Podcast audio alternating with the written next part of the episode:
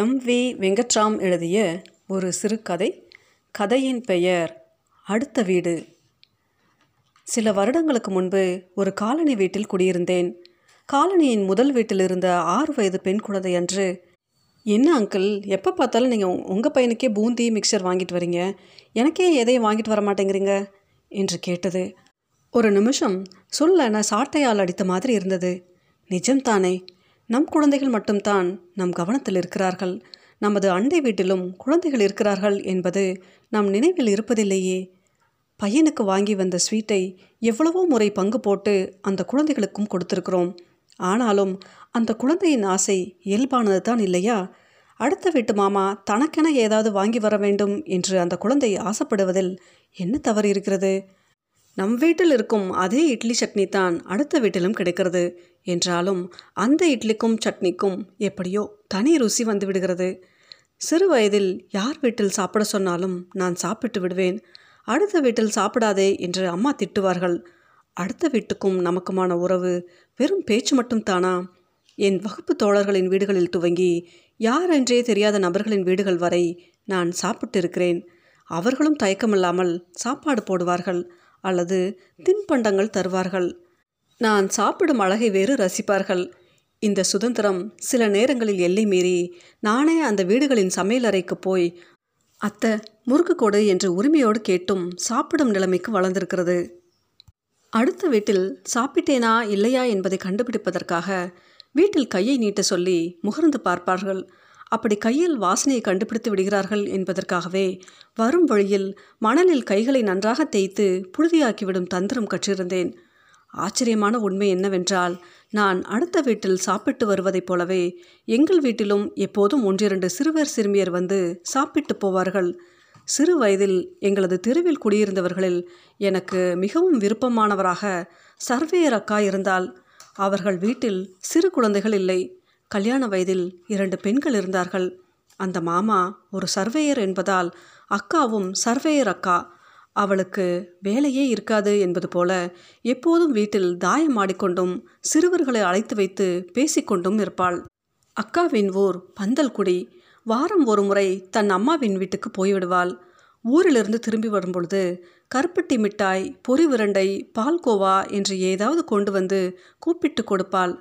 Surveyor அக்காவுக்கு பையன் இல்லை என்பதால் சிறுவர்கள் மீது மிக வாஞ்சையாக இருப்பாள். நான் சாப்பிடும் பொழுது தலையை தடவியபடி "மெதுவாக சாப்பிடுடா" என்று சொல்வாள். சாப்பிட்டு முடித்து நாக்கில் சுவையடங்காது இன்னொரு பண்டத்துக்காக அவள் முகத்தை பார்க்கும் பொழுது கேலியாக "போதும்டா, தீந்து போச்சு" என்று சொல்வாள். ஆனால் அவள் மடியில் இன்னொரு பொறி உருண்டை இருக்கும் என்பது எனக்கு நிச்சயம் தெரியும். ஒரே ஒரு முறை அக்கா ஊருக்கு புறப்படும் நாளில் அவளோடு "நானும் ஊருக்கு வருவேன்" என்று முரண்டு பிடித்து தெருவில் விழுந்து அழுதேன். என்னை சமாதானம் செய்ய முடியாமல் அக்கா என்னை கூட்டிக் கொண்டு போவதற்கு சம்மதித்தாள். இருவருமாக பஸ் ஏறி அவளது ஊரான பந்தல்குடிக்கு போய் சேர்ந்தபோது இரவாகியிருந்தது. அவர்கள் வீட்டில் யாவரும் உறங்கியிருந்தார்கள். எனக்கு வழியில் வயிறு பசிக்க துவங்கியிருந்தது. வீட்டில் போய் சாப்பிடலாம் என்று அக்கா சொன்னதால் வழியில் கிடைத்த அதிர்சத்தை சாப்பிட்டுவிட்டு அவள் ஊரை பார்க்கும் ஆவலில் இருந்தேன். எங்கள் ஊரைப் போலவே அதுவும் சிறிய ஊர்தான். ஊர் இருட்டி இருந்தது. தெருவில் கட்டப்பட்டிருந்த ஆட்டுக்குட்டிகள் கூட துவண்டு படுத்திருந்தன. தெருவிளக்கில்லாத அந்த கிராமம் என்பதால் சாக்கடைகளை தாண்டி தாண்டி அவள் வீட்டுக்கு சென்றோம். நான் நினைத்ததற்கு மாறாக அந்த வீடு மிக சிறியதாக இருந்தது. வீட்டில் வயதான நபர் ஒருவர் கயிற்றுக்கட்டிலில் சுருட்டு படுத்திருந்தார். சர்வேயர் அக்கா வந்த சத்தத்தை கேட்டு பாட்டி ஒருத்தி சிம்னி விளக்கை தூண்டிவிட்டாள். என்னை அவர்கள் யாரென்று கூட கேட்கவில்லை.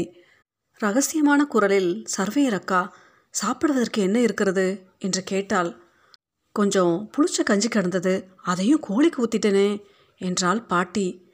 சமையல் செய்து தருவதற்கு நேரமில்லை என்பதால் அக்கா எங்கிருந்தோ ஒரு கொய்யாப்பழத்தை தேடி எடுத்து வந்து "இதை சாப்பிட்டுட்டு படுத்துக்கொள், காலையில் உனக்கு பருப்பு குழம்பு வைத்து தருகிறேன்" என்று சமாதானம் செய்து தின்ன கொடுத்தாள். வீட்டின் வாசலில் பாயை விரித்தாள். அக்கா எதையும் சாப்பிடவில்லை. அவள் மௌனமாக வானத்தை பார்த்தபடியே படுத்து கிடந்தாள். கொய்யாப்பழம் வயிற்றில் பசியை அதிகப்படுத்திவிட்டது போலும். தூக்கம் வராமல் புரண்டு கொண்டு கிடந்தேன். அக்கா உறங்கியிருந்தாள். தெருவில் நான் படுத்திருந்த இடத்துக்கு எதிரே ஒரு கழுதை கால்கள் கட்டப்பட்ட நிலையில் நின்றிருந்தது. அது நெடுநேரமாக இருளில் ஒரு சிலை போல நின்றிருந்தது. நான் பசியில் இரவெல்லாம் புரண்டு கொண்டே இருந்தேன். காலையில் எழுந்தபோது அக்காவை காணவில்லை. அவள் காட்டு வேலைக்கு போய்விட்டாள் என்று அங்கிருந்த பாட்டி சொன்னாள். நான் உதட்டை கடித்தபடி வாசலில் கிடந்த உரலில் உட்கார்ந்து கொண்டேன். சாப்பிடுவதற்கு சோளக்கஞ்சி கொண்டு வந்து தந்தாள் பாட்டி. அது எனக்கு பிடிக்கவே இல்லை. எனக்கு இட்லி வேண்டும் என்று சொல்லி அழுதேன். இட்லிக்கு எங்கே போகிறது என்று சொல்லி பாட்டி என் முன்னே கஞ்சியை வைத்துவிட்டு போய்விட்டாள். எனக்கு ஆத்திரமாக வந்தது. நேரமாக ஆக பசியில் குடல் கவ்வ துவங்கியது. வழி இல்லாமல் கஞ்சியை குடித்தேன். பாட்டி வீட்டுக்கு வந்த ஒரு சிறுவன் என்னை வினோதமாக பார்த்தபடி நின்றான். கட்டிலில் படுத்து கிடந்தவர் இருமிக் கொண்டே இருந்தார். பகல் நீண்டு விரிந்திருந்தது. மதியத்தின் போது அக்கா வீட்டுக்கு வந்து சமையலை ஆரம்பித்தாள். பாவற்காயும் வத்தல்களும் கொண்ட சாப்பாடு. எனக்கு வாய் குமட்டியது. அக்கா ஒரு மண்ட வெல்லத்தை தொட்டுக்கொள்ள தந்தாள். 2 நாட்களில் நான் அக்காவுடன் 10 வார்த்தை பேச நேரமில்லாமல் போனது. அவளுக்கு இடிப்பது, முள் வெட்டுவது, தண்ணீர் தூக்குவது, திரிப்பது என ஓயாமல் வேலை செய்து கொண்டே இருந்தது. எப்போது வீட்டுக்கு போவோம் என்று எனக்கு தோன்ற ஆரம்பித்தது. ஊருக்கு புறப்படும் போது அக்கா ஊர் வந்த இரவில் தான் கலற்றி வைத்த சேலையை திரும்ப கட்டி கொண்டாள். பஸ்ஸில் வரும்போது என் கையை பிடித்து கொண்டு நடந்த எதையும் என் வீட்டில் சொல்லக்கூடாது என்றாள். நானும் தலையாட்டினேன். வழியில் அவள் வாங்கி கொடுத்த வெள்ளரிக்காயை கூட தின்னாமல் பையில் வைத்து விட்டேன். ஊர் வந்து சேர்ந்து தெருவில் வரும்பொழுதே அவளை விட்டுவிட்டு ஓட்டமாக என் வீட்டுக்கு ஓடினேன். எதற்கு என்று காரணமில்லாமல் அழத் துவங்கினேன். அம்மா என்ன நடந்தது என்று கேட்டாள். நான் எதையும் சொல்லவில்லை. ஆனால் அழுகையை கட்டுப்படுத்த முடியவில்லை. அம்மா அக்கா வீட்டுக்கு போய் என்ன நடந்தது என்று கேட்டு வந்தாள். 2 நாளாகவே வீட்டு ஞாபகம் வந்து அழுது கொண்டே இருந்தான் என்று அக்கா பொய் சொல்லி அனுப்பியிருந்தாள். அதன் பிறகு ஏனோ சர்வேயர் அக்கா வீட்டின் பக்கம் போனாலே நிற்காமல் ஓடிவிடுவேன். அவள் தன் வீட்டு படியில் உட்கார்ந்தபடி என் பெயரை சொல்லி கூப்பிடுவாள். நான் திரும்பி கூட பார்ப்பதில்லை. ஒரு நாள் அவர்கள் வீட்டை காலி செய்து போகும்போது கூட அக்காவை பார்த்து பேசவே இல்லை. பல வருடங்களுக்கு பிறகு ஒரு நாள் தற்செயலாக ராமேஸ்வரத்தில் ஒரு சத்திரத்தில் அவளை பார்த்தேன். எனக்கு வயது 16 கடந்திருந்தது. மீசை அரும்ப வளர்ந்திருந்தேன். அவள் என் கைகளை பிடித்தபடி வாஞ்சையாக, அக்கா மேலே கோபமாடா, ஏன் பேசவே மாட்டேங்கிற என்று கேட்டாள். அவள் கையை பிடித்திருப்பது கொஞ்சம் கூச்சமாக இருந்தது. கையை உதற முயன்றேன். பெரிய மனுஷன் ஆகிட்டல்ல என்றபடி அவள் கண்கள் தானே கசிந்தன. ஆனால் அதை மற்றவர்கள் பார்த்து விடக்கூடாது என்பது போல சிரித்தபடியே சொன்னாள். என் பொண்ணுங்களில் ஒருத்தியை கட்டிக்கோ, உன்னை வீட்டோட மாப்பிள்ளையாக வச்சு விதவிதமாக சாப்பாடு போடுறேண்டா என்றாள். அவள் கைப்பிடியிலிருந்து தப்பி பல வருடங்களாகியும் அந்த பந்தல்குடி எளிய வீட்டின் காட்சிகள் ஒரு தைல வண்ண ஓவியம் போல அப்படியே மனதில் தன் நிறம் மங்காமல் ஒளிர்ந்து கொண்டு இருக்கிறது. நகரில் இப்போதும் பகலிரவாக மூடிக்கிடக்கும் அண்டை வீடுகளை காணும் பொழுது என்னை அறியாமல் அக்காவின் நினைவு வந்துவிடுகிறது. பிரியமானவர்களை எதிர்பாராத இடத்தில் சந்திக்கும் தருணம் மிக அபூர்வமானது. அது பேச்சற்று மௌனத்தில் கரைந்துவிடக்கூடியது. கேட்பதற்கும் சொல்வதற்கும் எவ்வளவோ இருந்தபோதும் காலம் அந்த சந்தர்ப்பத்தை தராமல் நிசப்தமாக்கி விடுகிறது. அக்காவிடம் பேசுவதற்கு எவ்வளவோ இருக்கிறது. ஆனால் பேச்சு மனதிலிருந்து கிளைவிடவே இல்லை. அபூர்வமான தருணங்களில் ஒன்றாக இருந்த எதிர்பாராமையை எப்போதும் நினைவுபடுத்தி கொண்டே இருக்கிறது எம். வி. வெங்கட்ராமின் ஏழை என்ற கதை. எம். வி. வெங்கட்ராம் மிகச்சிறந்த சிறுகதையாசிரியர். அவரது கதையுலகம் நம்மை சுற்றிய மனிதர்களால் நிரம்பியது. சௌராஷ்டிரா மக்களின் வாழ்க்கை பாடுகளை முக்கிய களமாக கொண்டது. வாழ்வின் போராட்டங்களும் துளி சந்தோஷமும் கலந்தது.